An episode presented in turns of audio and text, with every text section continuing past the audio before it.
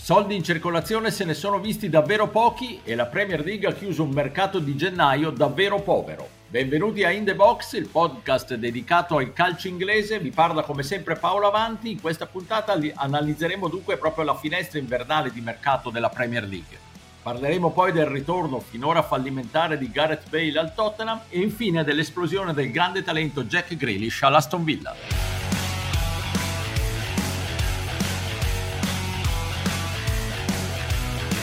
Southampton left it late before agreeing a deal to sign Liverpool's Takumi Minamino on loan. Con il trasferimento in prestito di Minamino dal Liverpool al Southampton, lunedì si è chiuso un mercato davvero povero in Premier League, il peggiore merc- mercato invernale dal 2010, a causa del Covid, probabilmente anche della Brexit la spesa complessiva è stata di soli 70 milioni di sterline con appena 24 operazioni riguardanti le big della Premier League. E tra l'altro se guardiamo anche le squadre in coda alla Premier, la spesa complessiva è stata di 6 milioni contro i 40 del 2020. Analizziamo questa sessione di mercato in compagnia dei miei abituali compagni di viaggio, Stefano Cantalupi. Ciao Stefano. Ciao, bentrovati a tutti e da Londra Pierluigi Giganti. Ciao Pierluigi. Ciao a tutti. Allora Stefano, eh, mercato povero, ho dato un po' di dati per far capire un po' le, la proporzione tra questo mercato e quello dell'anno scorso e quelli del passato. Eh, detto questo, però, chi secondo te si è mosso meglio e se c'è qualcosa da segnalare di particolare? Si è mosso meglio probabilmente il West Ham con Ben Rama, che è stato un, uh, un bel colpo, devo dire anche economico, nel senso in questo caso forse non vantaggiosissimo perché è stato ben pagato, ma può essere il giocatore che sposta un po' di equilibri, non so se per le primissime posizioni, anche se il West Ham finora si è difeso molto bene e guarda più all'Europa rispetto a quello che succede alle spalle, però sicuramente per eh, sperare in una zona coppa e avere un giocatore così, l'Algeria ha prodotto parecchi talenti ultimamente, in Italia c'è Ben Nasser ma conoscono molto meglio in Premier League Marez e Benrama è quel tipo di talento lì addirittura forse più funambolo, più giocoliere, gioca centro-sinistra d'attacco diciamo come posizione preferita, non si segnalano gravi problemi comportamentali diciamo perché spesso questi talenti sono un po' accompagnati da qualche licenza di troppo, lui è assolutamente disciplinato, lo vedo molto bene come numero 10 diciamo del, del, West Ham e sulle altre non so cosa ne pensate voi e Pierluigi, forse non eh, grandissimi colpi a parte qualche colpo di scena tipo la panchina del Chelsea, però ascolto voi su questo. Pierluigi, do la parola allora a te. Ma guarda, io direi partirei dagli ultimi saranno i primi, no? Questa è, un, diceva una parabola piuttosto famosa raccontata dal più illustre omonimo del centravanti brasiliano del City. Scherzi a parte, oggi in realtà vorrei parlare dei penultimi, e cioè del West Bromwich Albion. Secondo me, non so se a Big Sam Allardyce riuscirà il, il miracolone per rimanere in tema, e cioè mantenere i bianco-blu in, in Premier League, però senza dubbio ha operato molto bene perché il West Bromwich ha preso dall'Arsenal Maitland Niles che è uno dei migliori laterali in circolazione in Premier che non trovava spazio all'Arsenal. Poi eh, un turco molto molto promettente che arriva dal Celta di Vigo che si chiama Okay Yukuslu che è un centrale, un giocatore collaudato che arriva proprio dal West Ham di cui Stefano parlava che è Snodgrass e Dulcis in fondo un giocatore un po' strano che si chiama Mbai Diagne, che è un giramondo senegalese, cittadinanza ivoriana, cresciuto in Italia, è un attaccante un po' umorale, tra l'altro è transitato anche dalla Juventus, lui è cresciuto in Piemonte, è stato capocannoniere del campionato turco due anni fa. Se riesce a trovare qualche golletto, certo non, non sarà semplice perché sono ben dieci i punti che dividono il West Bromwich dalla salvezza, ma magari qualche che qualcuno di questi punti potrebbe essere colmato. E poi secondo me dopo il, il West Bromwich Albion metto il Liverpool per i due acquisti in difesa che doveva fare e poi l'Arsenal, non tanto per Odergaard che mm, è comunque un bel giocatore anche se tutto da scoprire nel campionato inglese, ma perché si sono liberati di un bel po' di giocatori indesiderati Ozil, Kolasinac, Mustafi e Socrates e credo che questo fosse l'obiettivo di Arteta. Sì, io aggiungo giusto una cosa sul Liverpool che ha preso i due centrali di cui aveva enormemente bisogno. Uno, Kabak, che è stato inseguito a lungo anche dal Milan, quindi uno dei grandi oggetti del desiderio del mercato europeo, quindi gran colpo. L'altro Ben Davis che ha sorpreso un po' tutti, che è il centrale difensivo del Preston North End, eh, anche piuttosto divertenti i commenti dei tifosi del Liverpool nei vari blog, post, eh, social legati ai Reds, tutti che si chiedevano chi fosse, vediamo se sarà all'altezza della maglia del Liverpool.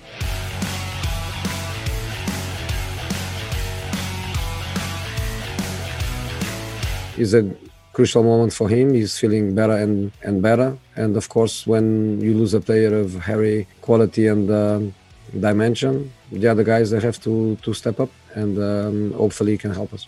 Harry is a striker. I don't think he likes to play as a striker. It was something that we spoke when he joined us, and he was very objective with me by saying that uh, he doesn't feel he's a left winger like he was before. He doesn't feel he's a number 10 like he was before too. The position that he likes to play is the position where we are playing him every minute we, we give him, which is the, the right side of Abbiamo sentito con queste parole Mourinho parlare di Bale nella conferenza stampa prima della partita poi persa dal Tottenham a Brighton. Mourinho dice che il gallese sta andando sempre meglio in allenamento, sta migliorando giorno dopo giorno, che troverà spazio, però poi di fatto dice che non potrà sostituire Kane perché Kane è insostituibile, che può giocare solo in un determinato ruolo esterno destro dell'attacco del Tottenham, quindi non lo vede tanto eclettico e tanto posizionabile in altre aree delle, del gioco degli Spurs.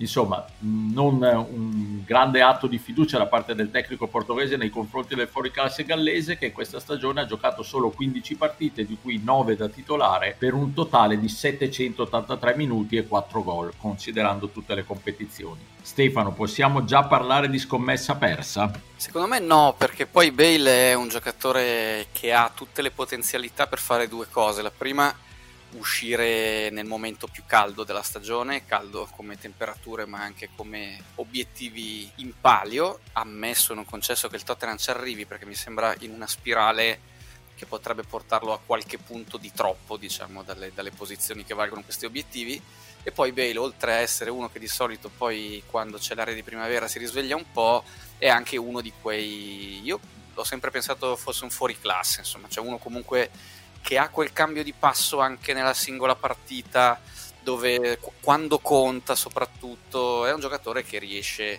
a, volendo a incidere, a decidere le partite. C'è un piccolo problema, eh, un piccolo grande problema, dà l'impressione di non avere la minima voglia. Questa è un'impressione che Real Madrid ha dato in una maniera clamorosa, insomma, probabilmente potrebbe giocarsela con Tiger Woods più che con, con, con i difensori che dovevano marcarlo ed è abbastanza strano perché va bene tutti i problemi, però giochi nel Real Madrid, io non so eh, non, non, credo sia una cosa che ti capita spessissimo nella vita. È tornato in Inghilterra dove pensavo avrebbe spaccato il mondo, non mi dà proprio l'impressione di essere uno col coltello tra i denti in questo momento. Psicologia del gallese complicata, non mi addentro, però ha le qualità per fare sempre qualcosa che può stupire secondo me. Ecco Pierluigi, prima di darti la parola sentiamo un attimo cosa ha detto un grande vecchio della scuola inglese degli allenatori come Harry Redknapp sullo scarso utilizzo di Bailey da parte di Mourinho. Tell him how good he is, get him out there on the training ground, work with him, you know, put a dummy against him, get the worst player you've got in the football club to defend against him and keep giving Gareth the ball to take him on, keep going past him, get his confidence back up.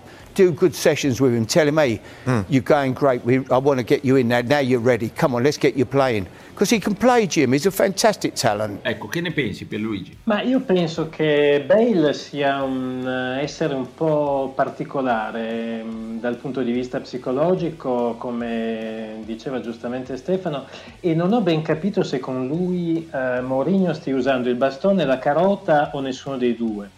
Eh, una cosa che ha detto Redknapp, che secondo me è molto interessante, è che eh, insomma, lui il gallese lo conosce chiaramente bene perché lo ha allenato in uno dei suoi momenti migliori, però quello che lui ha detto è Bale è un giocatore che ha bisogno di avere estrema ehm, fiducia e sentire che l'ambiente lo vuole veramente e lo coccola un po', lo vezzeggia. Eh, il suo suggerimento, quello di, di Redna, per addirittura di farlo marcare durante gli allenamenti dal peggior difensore della squadra, in maniera che il gallese riacquisti piena fiducia in se stesso e di dialogare molto con il giocatore, mh, coccolarlo un po'. non mi sembra che questo sia il, ehm, l'atteggiamento che, che stia avendo Mourinho verso di lui e credo che comunque sia veramente tanto un problema psicologico, eh, più che non tecnico, ovviamente c'era da aspettarsi il fatto che veniva da una stagione praticamente vuota, quindi quello, quello si sapeva, però secondo me più che un aspetto tecnico-tattico è una questione veramente di testa. E, peccato perché per il Tottenham un miglior Bale sarebbe utilissimo. Eh, adesso vi chiedo un commento un po' sul Tottenham in generale. Questo è un campionato dove l'unica squadra che ha una continuità mostruosa è il Manchester City di Guardiola, le altre non facciamo in tempo a parlare male di una squadra che ne vince tre di fila e viceversa. Quindi andando con i piedi di piombo mi sembra che comunque il Tottenham finora sia abbastanza deludente. Partirei da Stefano. Sì, più che deludente, illudente, insomma, parola che non esiste, ma, ma la uso io per, per, per, questa circostanza.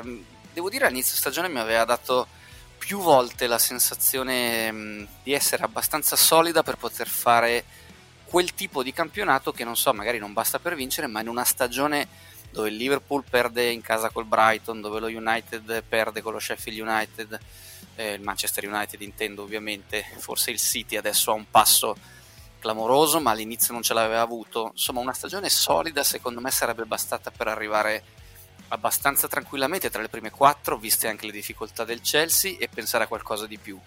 Aggiungo, non mi sembra facilissimo fare un calcio particolarmente spumeggiante in questo periodo post primo lockdown ormai molto lungo, diciamo si parla di marzo scorso, e Mourinho sembrava aver trovato la quadra. Devo dire queste ultime partite un discreto passo indietro e col potenziale offensivo che ha quella squadra francamente faccio fatica a capirne i motivi. E invece Pierluigi tu eh, come la vedi? Ma anch'io mh, mm, pensavo a un certo punto che il Tottenham fosse una sicurezza per le top 4. Chiaramente adesso bisogna rivedere potenzialmente questa mh, mm, opzione, anche se in questo campionato può veramente succedere di tutto, tutti battono tutti, è, è abbastanza incredibile e sarebbe sufficiente un filotto di 3-4 partite per riportare la squadra in alto. Devo dire che sono stupito da questa flessione perché l'attacco credo che sia un punto sicuramente di forza su cui non ci sia molto da, da discutere, però mi sembrava che anche a centrocampo con Höbjerg e, anche Ndombele fosse riuscito a trovare una buona coerenza di manovra sia dalla parte offensiva che in quella difensiva. Ha un laterale sinistro come Reguilon che secondo me è il miglior crossatore della Premiership almeno col, col, col piede mancino. Per cui sono, sono, stupito rispetto a questa flessione. Io penso che il quarto posto se lo giochi comunque anche perché ha un paio di partite in meno rispetto alle squadre attorno a lui però insomma sarà, sarà una bella lotta e deve sicuramente sperare che Kane uh, si riprenda al più presto e non abbia infor- altri infortuni nel proseguio della stagione. E del resto, nella parola che abbiamo sentito prima di Mourinho, Kane è insostituibile. In effetti l'assenza di Kane è un brutto, brutto colpo, lo sarebbe per qualunque squadra.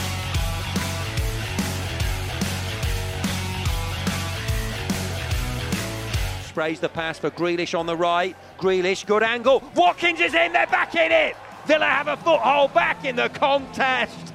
And it's yet another assist from Jack Grealish. And Watkins is there with the finish. La Aston Villa sta facendo un campionato straordinario in assoluto, ma anche rispetto a, a, quello disastroso dell'anno scorso quando si salvò l'ultima giornata in maniera rocambolesca. E uno dei segreti è sicuramente il rendimento di Jack Grealish. Da eterna promessa finalmente a una realtà concreta. Stefano, abbiamo un campione? Eh, eh, domandona, eh, potenzialmente sì, ma questo penso l'avessero ben chiaro anche i club di Premier League che erano molto interessati a lui a un certo punto, faccio un nome su tutti, Manchester United. Eh, è una persona Grealish abbastanza particolare, visto che oggi siamo in tema di persone particolari, è uno che durante il lockdown, eh, quello rigido, usciva in ciabatte, faceva casini con le macchine, insomma, mm, è un po' l'inglese, però anche quelli un po' pazzerelli che tutto sommato ci piacciono per non avere sempre questi giocatori inquadrati che, che, sono dei robottini, lui sicuramente non lo è. Eh, United ha una particolarità Grealish che è quella di, di, avere, di essere il giocatore protagonista di più occasioni offensive di tutta la Premier League non ultimo l'assist anche nell'ultima partita che hanno perso. Dietro di lui c'è Bruno Fernandes, che forse è uno dei motivi per i quali poi Grealish è rimasto dove era. Eh, non giocano proprio esattamente nello stesso ruolo, anzi, però sicuramente lo United con Bruno, che già ha messo in ombra Van de Beek, come già abbiamo detto in altri podcast, era coperto da quel punto di vista.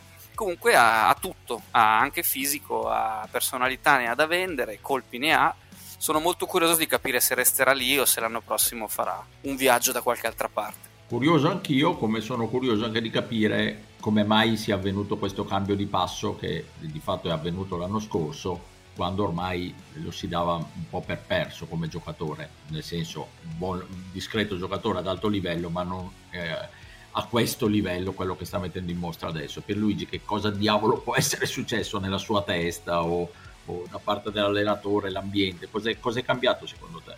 Ma io penso che sia maturato molto dal punto di vista um, mentale. Al di là di quella sciocchezza che ha fatto nel primo lockdown, lo vedo molto molto più posato e molto più costante nel suo rendimento. Probabilmente il fatto di essere arrivato in nazionale, di essersi conquistato un posto da titolare, anche lì importante, nonostante la concorrenza, sicuramente gli ha fatto bene e, e credo che l'abbia aiutato a fare quel passettino eh, che gli rimaneva per eh, potersi veramente imporre come in questo momento sta facendo.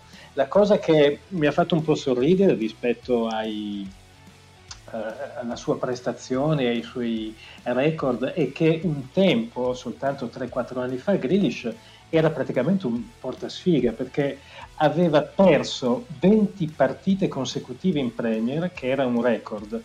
Uh, record che è stato spezzato il 25 agosto del 2019, anche se gran parte di quelle partite risalgono alla stagione 2015-2016, quando lui era già all'Aston Villa, c'era solo lui e Jed Steer, il secondo portiere di quelli che adesso sono nella squadra, ed era un Aston Villa completamente diverso da quello di adesso, ovviamente nel 2015-2016 precipitò da ultimo in, in Championship, ebbe eh, quattro allenatori e quindi mi sembra interessante però fare questo paragone per dire sia quanto sia maturato e quanto sia migliorato Grealish rispetto ad allora, nel senso che adesso va a fare record positivi, e quanto anche tutto l'Aston Villa sia di gran lunga migliorato, non solo rispetto all'anno scorso, ma rispetto a quel periodo in cui era uno yo-yo team che praticamente andava tra, tra Premier e Championship, cioè adesso per quanto abbia avuto una flessione recentemente è una squadra che comunque sta tranquillamente nella parte sinistra della classifica.